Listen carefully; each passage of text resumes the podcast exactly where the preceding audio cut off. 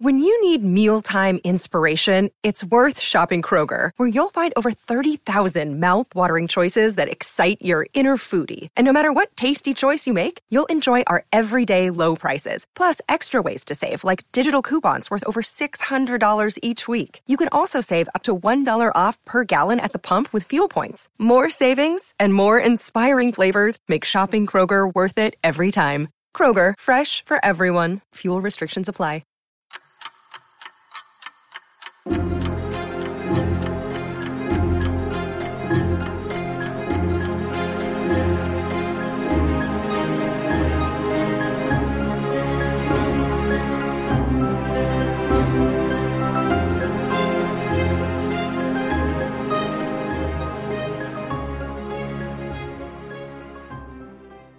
Welcome back to another episode of Parker's Pensées, a podcast dedicated to exploring thoughts on philosophy, theology, nature, and life.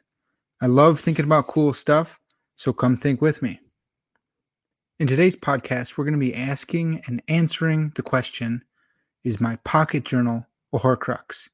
Or does my soul extend out into my journal? Now, to set this question up, I want to talk about the journal that prompted this question for me.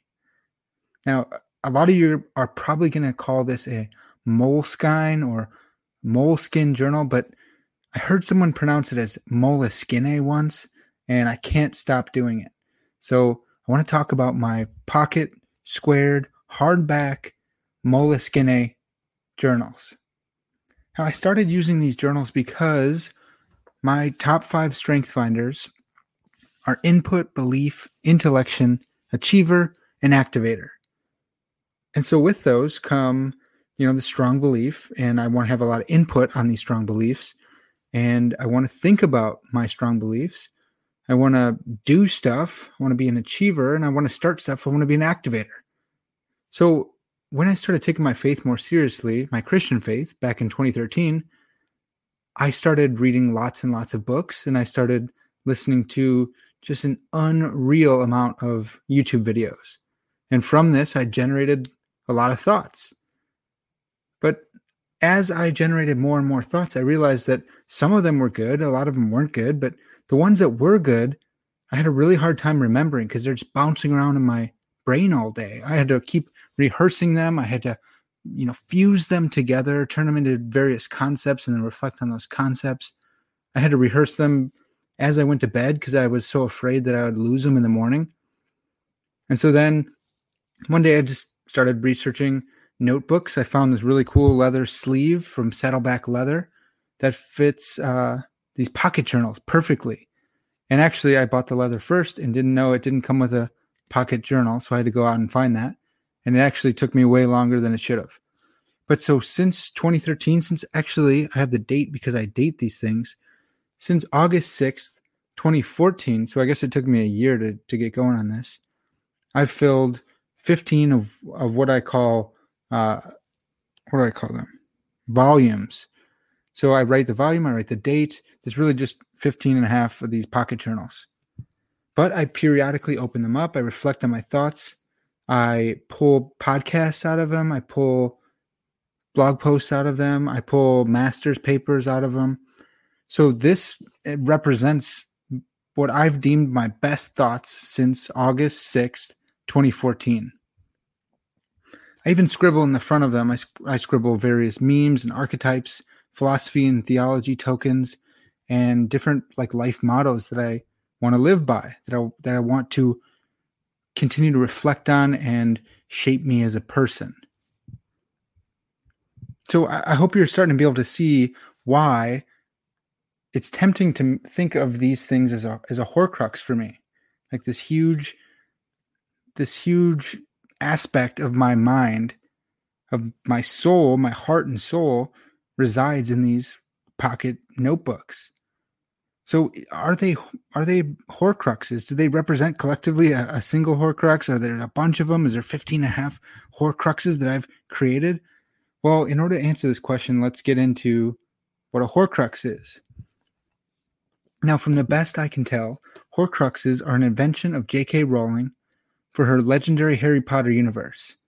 Like, I, I don't think that this is some kind of witchcraft outside. I think that she invented it. So if that's wrong, someone please correct me. I don't know a, a ton about witchcraft, so someone can school me on that. What I do know about Harry Potter and J.K. Rowling, I had to learn as an adult because as a kid, you know, Harry Potter for an evangelical Christian growing up was the devil. You're not allowed to, to read that. And actually, my second and third grade teacher, she rounded up, Mrs. Reckley, was reading. Uh, she she decided to read us Harry Potter books because they're so popular at the time. My dad got wind of this and reamed her out, and so she she had to stop reading. But then one day, a couple weeks later, I go down to the lunchroom. I look around, no friends anywhere, can't find them. So I sneak off. I head back up to Mrs. Reckley's room, and there are all my classmates and all my friends sitting around as she's reading Harry Potter. And she looks up from the book with this pained look in her eyes. She's she says, Parker, you can't be here because your dad won't let you. This is like a, a traumatic thing. I had to go back down to the lunchroom and sit by myself like Steven Glansberg. Um, fast forward a couple years, I get back from a wrestling tournament or practice, something. I get back home. I see this giant stack of Harry Potter books. My dad had read through all of them. I'm like, Pops, what is this, man? Like, you ruined my childhood because I couldn't participate in, in uh, class with my friends. And he goes, Well, you know, I read them and I don't see anything wrong with them. It's like way too late, just traumatic. Anyways, enough about my childhood trauma. Let's get back to it. Okay. So a, a Horcrux is something that allows you to split your soul and put it into different objects, whichever you choose, in order to ensure immortality. So, according to HarryPotterFandom.com, a Horcrux is an object in which a dark wizard or witch has hidden a fragment of his or her soul in order to become immortal. Horcruxes can only be created after committing a murder, the supreme act of evil. The process for the creation of a Horcrux involves a spell and a horrific act is performed soon after the murder has been committed. There are usually protective measures made to prevent a Horcrux from being stolen and destroyed, such as counter charms and curses. So, in the Harry Potter stories, all you Harry Potter nerds out there, you guys already know it, but if you don't know this, I'll give you a little bit of background and hopefully it's accurate. So, in the Harry Potter stories, this guy, Tom Riddle, who ended up becoming uh, Lord Voldemort, this dude whose name should not be named, he makes his first Horcrux out of it, out of his journal. So again, you're you're starting to see the theme here. He spoke to this basilisk snake thing in Parseltongue, which is like like snake talk, and he got this snake thing to kill this girl named Myrtle, and then Myrtle haunts this bathroom, and then he was able to split a piece of his soul and hide it away in the journal. So then throughout the the Harry Potter stories, Voldemort does this a bunch of other times, and there's like this huge long story of of Harry and his friends going off and finding Horcruxes and killing them, destroying them, so that he can finally kill Voldemort. So, spoilers. Sorry. If that's what Horcrux like, do I believe in Horcruxes? Why would I ever even consider asking if my Moleskine journals are Horcruxes? Like, do I do I believe in dark magic? Have I been slaying people and trying out spells in attempt at more at immortality? No, I do not. Of course, I do not believe in that kind of dark magic stuff.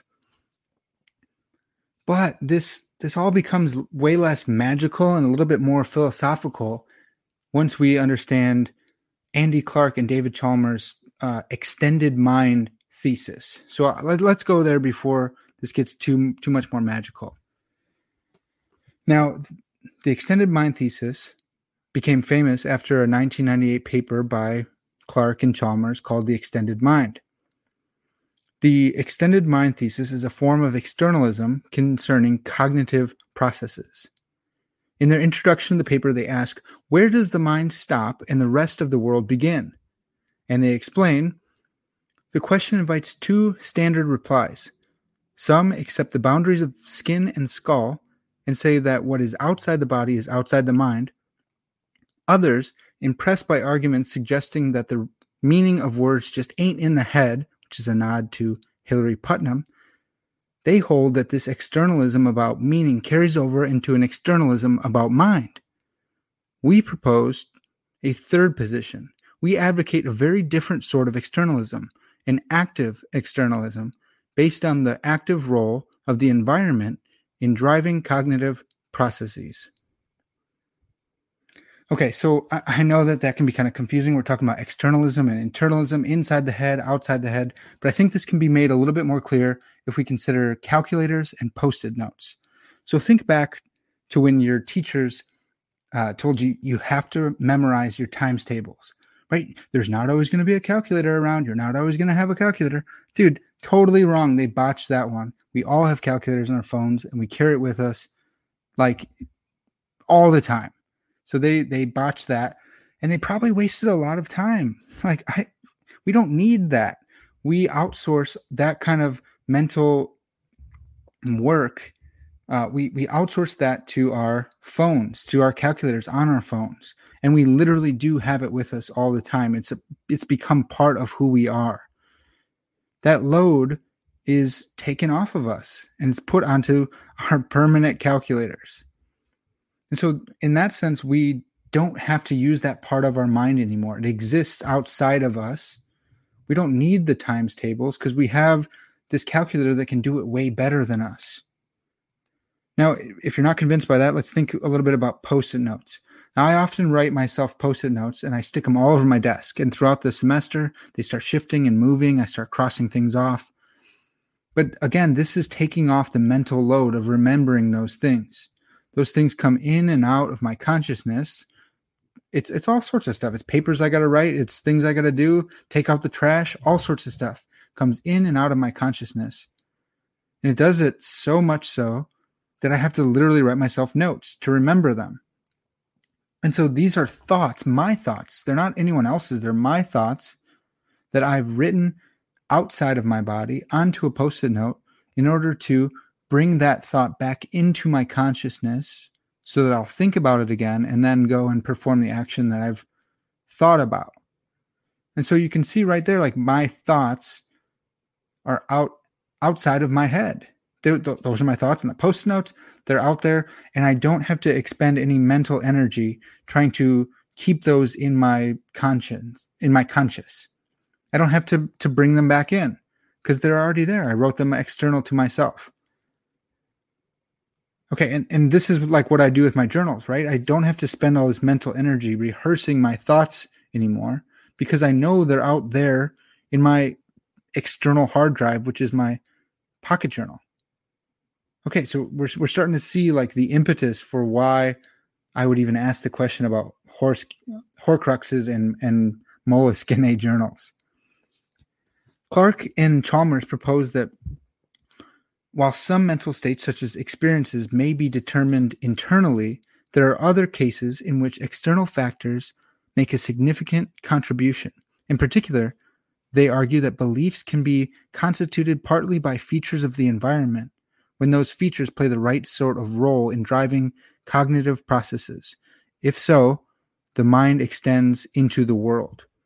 Okay, and then they go on to give this analogy or the story, uh, this intuition pump about Inga and Otto. And they hear about this art gallery expo. Inga hears about it from a friend. She hears where the location is and she goes down to the art expo building, wherever it's being held, and she goes in. She remembers where the building is and, and then she goes in. Okay, no problem. That's just the normal situation that happens. Otto, on the other hand, has Alzheimer's. And so Otto keeps this journal with him with all sorts of facts and stats and things that he'll need. He hears about this art expo. He decides he wants to go. He looks into his journal and remembers from this note that he has. Maybe he doesn't even remember. He looks at the note of where that building is, and then he goes to that address and he does the same thing that that uh, Inga did. Right? So Inga used her memory to get her to the art expo whereas Otto used his memory in the form of a notebook to get him to the expo. And so we can see that Otto's notebook is functioning the exact same or analogously, directly analogously to Inga's memory, her biological memory, her her brain. So what they say is they say the moral is that when it comes to belief, there is nothing sacred about skull and skin. What makes some information count as a belief is the role it plays. And there's no reason why the relevant role can be played only from inside the body. I, I think they're right about this. I think the Otto case is really good. Uh, this was early on in their career, but later they, they talked about post it notes on your mirror for someone with Alzheimer's. So they got all sorts of notes and do this, don't do that throughout the day. Here's what you're supposed to be. Here's the pills you're supposed to take. And if you took that person with Alzheimer's out of their apartment, out of their house, where they have uh, all these memories that are built into to their whole uh, their whole world, if you take them out of there, it's, it's like taking them out of their brain. It's like you know removing them from a huge part of their mind because their mind is so situated, it's moved external to them because of this cognitive deficiency within their skull and skin. But it's important at this point to protect against any kind of like woo woo stuff. Now, I think you guys know what I mean by woo woo, right? Like the spooky, mystical mumbo jumbo. The thought that if my Mol- my Moleskine hardback squared pocket journal is an extension of my mind, then shouldn't I be able to like experience life from the perspective of my pocket journal? Like, do I have any memories of what it's like to be put inside of my pocket? And then to take that even further with the post-it notes thing, can I just write a bunch of thoughts on post-it notes and and post them all over Illinois and be like omnipresent throughout the state of Illinois? Can you just throw your thought post-it notes everywhere in the world and become God? Well, no, of course not. That weird, like spooky stuff, that woo-woo, is what I'm saying we we need to avoid. I propose that we make some important distinctions in uh, in order to avoid that. So we need to distinguish between soul and mind and consciousness. So I want to argue that our soul is like the substance that we are, essentially. Uh, Richard Swinburne's written about this a lot, where he he has a, a, really good book that just came out called "Are We Bodies or Souls?" and it triggers so many Christians because they go, "Well, we're a psychosomatic unity." Yeah, okay, cool, man. That means body and soul unity, but essentially we're a soul because we are Christians. We believe that the bot the body will pass away, we'll get a new glorified body, but our soul can endure the death of the body it can survive it. So essentially, we are this thinking thing, like Descartes said, we are a soul. And so that's like this substantial form of what we are. That that's what we are. We're a soul. But we're a soul who has a mind and who is conscious. Conscious. Conscious. There we go. Okay, so our mind has the capacity to be extended out beyond our skulls, but our first person inner consciousness, I'm going to say cannot. So we're making this distinction between the mind and like the inner conscious mind. So there's there's all sorts of things that are in your mind that are not that you're not aware of right now. There's all sorts of like beliefs, there's all sorts of memories, there's all sorts of yeah, like tons of stuff that is not presently in your conscious awareness. And so we can see that right away there's a distinction between your mind and your consciousness. So, in making this distinction, we are guarding against what's what's called panpsychism. Now, panpsychism is the view that consciousness is everywhere. So we're talking about extended mind, not extended consciousness.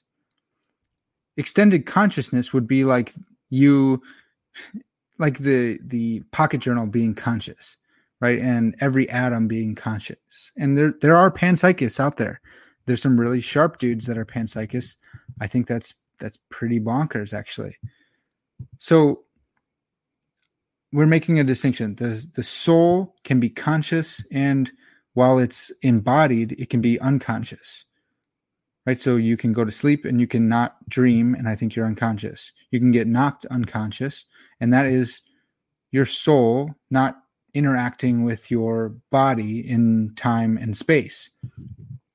And you can have contents of your mind which are not present to your consciousness at the moment. And so we can have the extended mind thesis without having the extended consciousness panpsychist thesis. Right? I, I think that's pretty clear. Okay.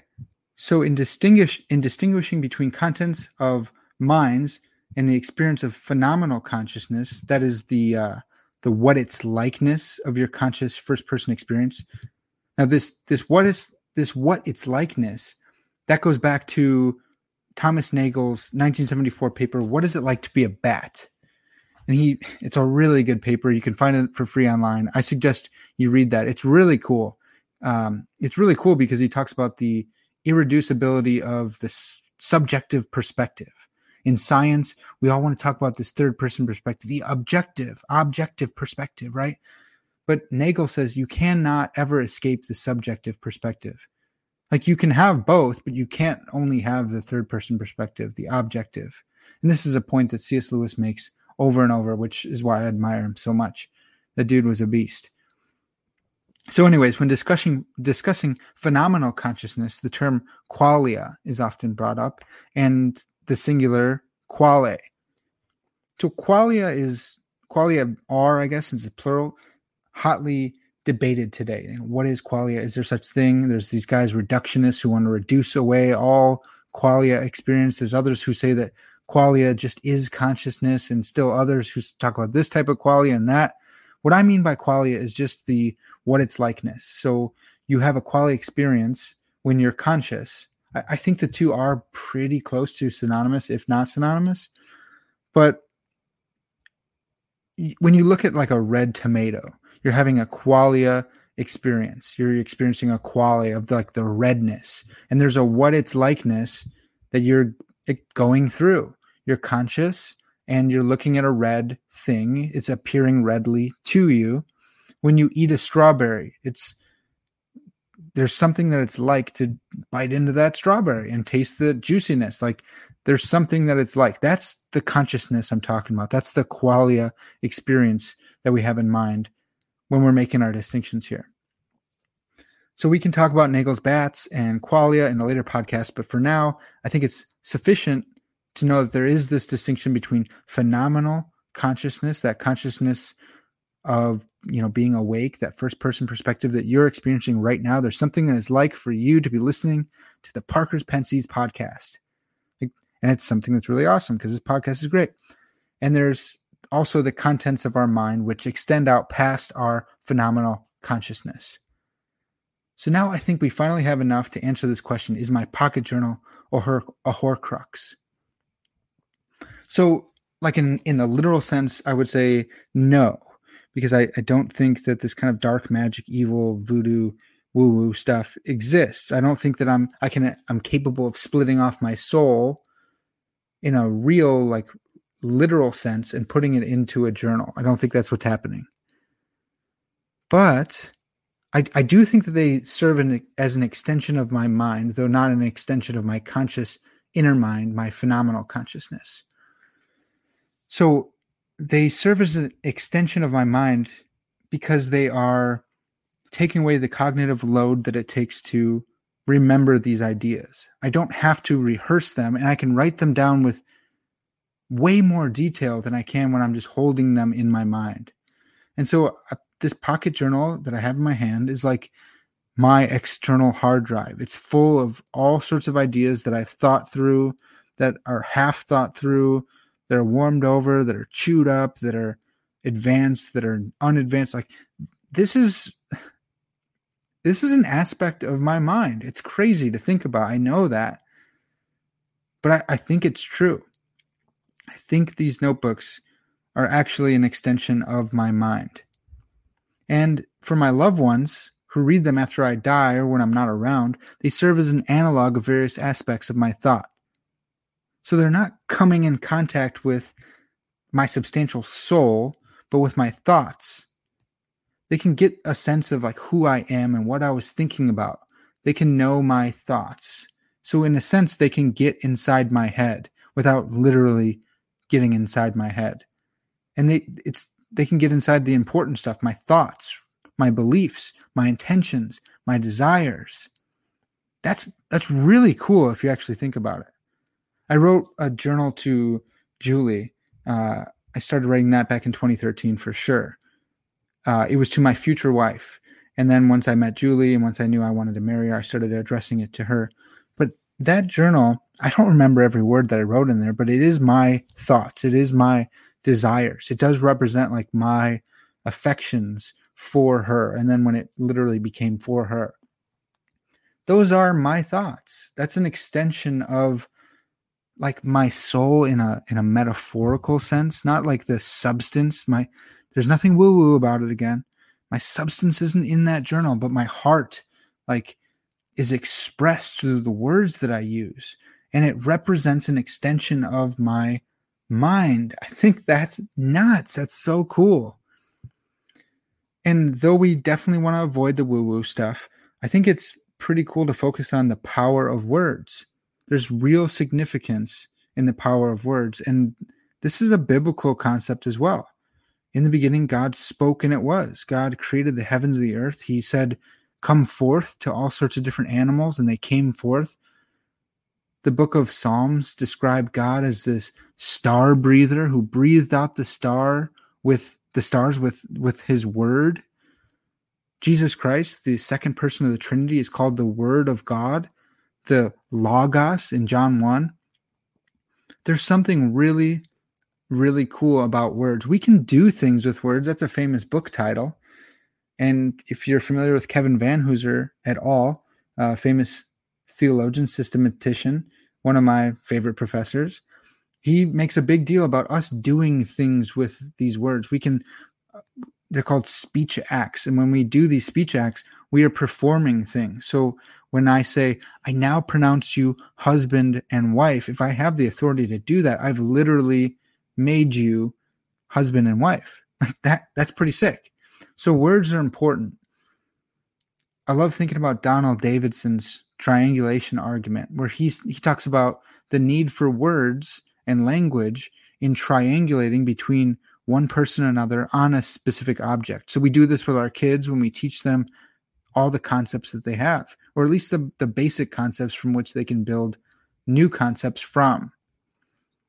And so my sister looks at my nephew and says, you know, Fledgy, here's a triangle. And he goes, Titito. He, he can't say triangle yet. And I give her a hard time about it. It's super cute though. And then she gives him a different color one, a different size one, whatever. She's developing the concept of triangle in his little brain and in his mind, in his phenomenal consciousness as well, in his soul.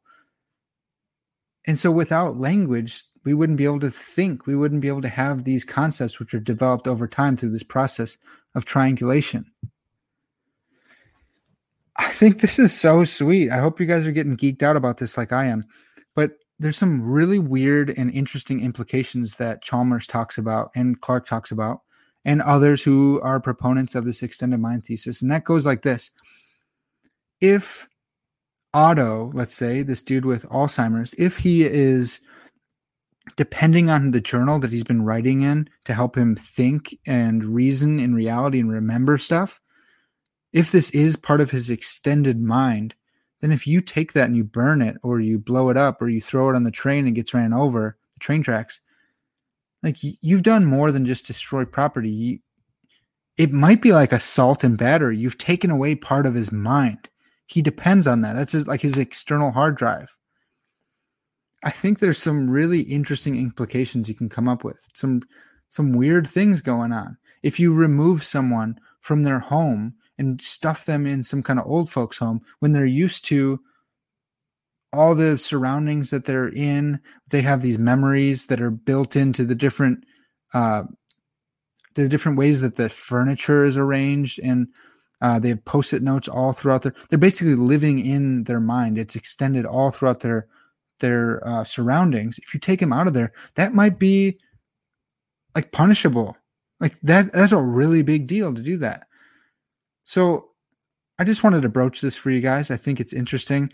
Um, I I think that in a sense, like insofar as words can represent your heart and your soul and your thoughts and your intentions and your desires, insofar as that is the case, then yeah, my moleskine little journal here is an extension of my mind. And again, not of my conscious mind. I'm not trapped in here. It's not like the Harry Potter version, but it's it's not just a notebook. I think that's nuts. I don't know. You guys let me know. You know, comment, post, like, subscribe, do all that good stuff. I want to hear what your guys' thoughts are on this. Um, I want to read a little bit more about it. I want to resist panpsychism. I think that is bonkers. Um, but it's it's cool stuff. We could talk about this more and perhaps someday we will, but for now that's going to have to do it. I hope you guys learned something cool. Hope you guys thought about something in a new way. This has been Parker's Pensées, and as always, all glory to God.